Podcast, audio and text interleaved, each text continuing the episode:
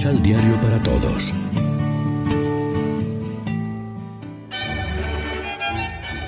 Proclamación del Santo Evangelio de nuestro Señor Jesucristo, según San Mateo.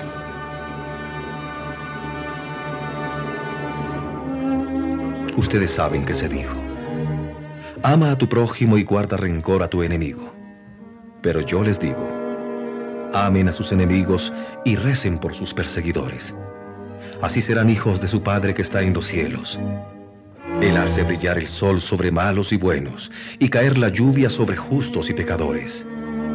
Porque si ustedes aman a los que los aman, ¿qué premio merecen? ¿No obran así también los pecadores?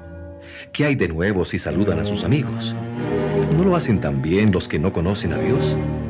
Por lo tanto, sean perfectos como es perfecto su Padre que está en el cielo. Lección Divina Amigos, ¿qué tal? Hoy es sábado 4 de marzo y a esta hora, como siempre, nos alimentamos con el pan de la palabra. Si los del Antiguo Testamento podían sentirse urgidos por la llamada a la conversión, mucho más nosotros los que vivimos según la nueva alianza de Cristo.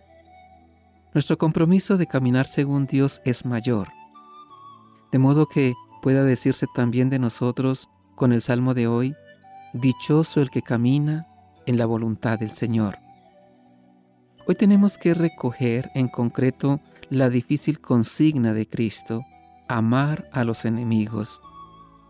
Su lenguaje es muy claro y concreto, demasiado para nuestro gusto. Si aman a los que los aman, ¿qué premio tendrán? Si saludan solo a su hermano, ¿qué hacen de extraordinario? ¿Somos de corazón ancho? ¿Amamos a todos o hacemos selección según nuestro gusto o nuestro interés? Según el termómetro que nos propone Jesús, podemos decir que somos hijos de ese Padre que está en el cielo y que ama a todos.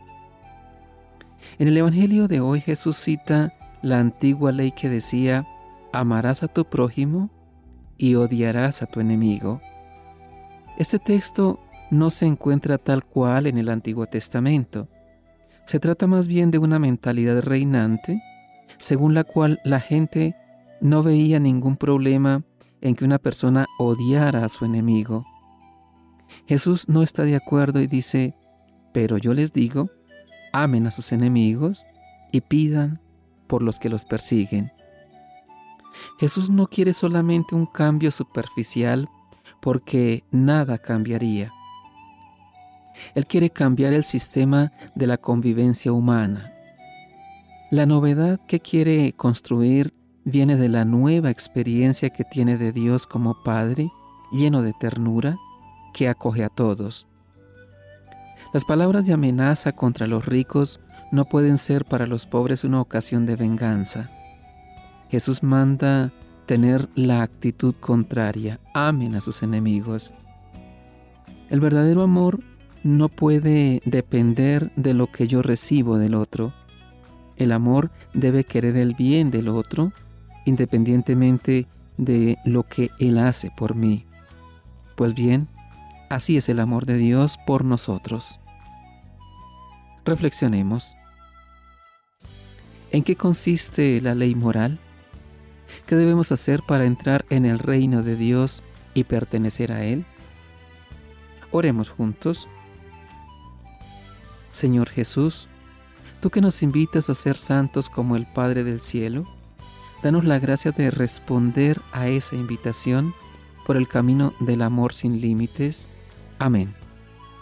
María, Reina de los Apóstoles, ruega por nosotros.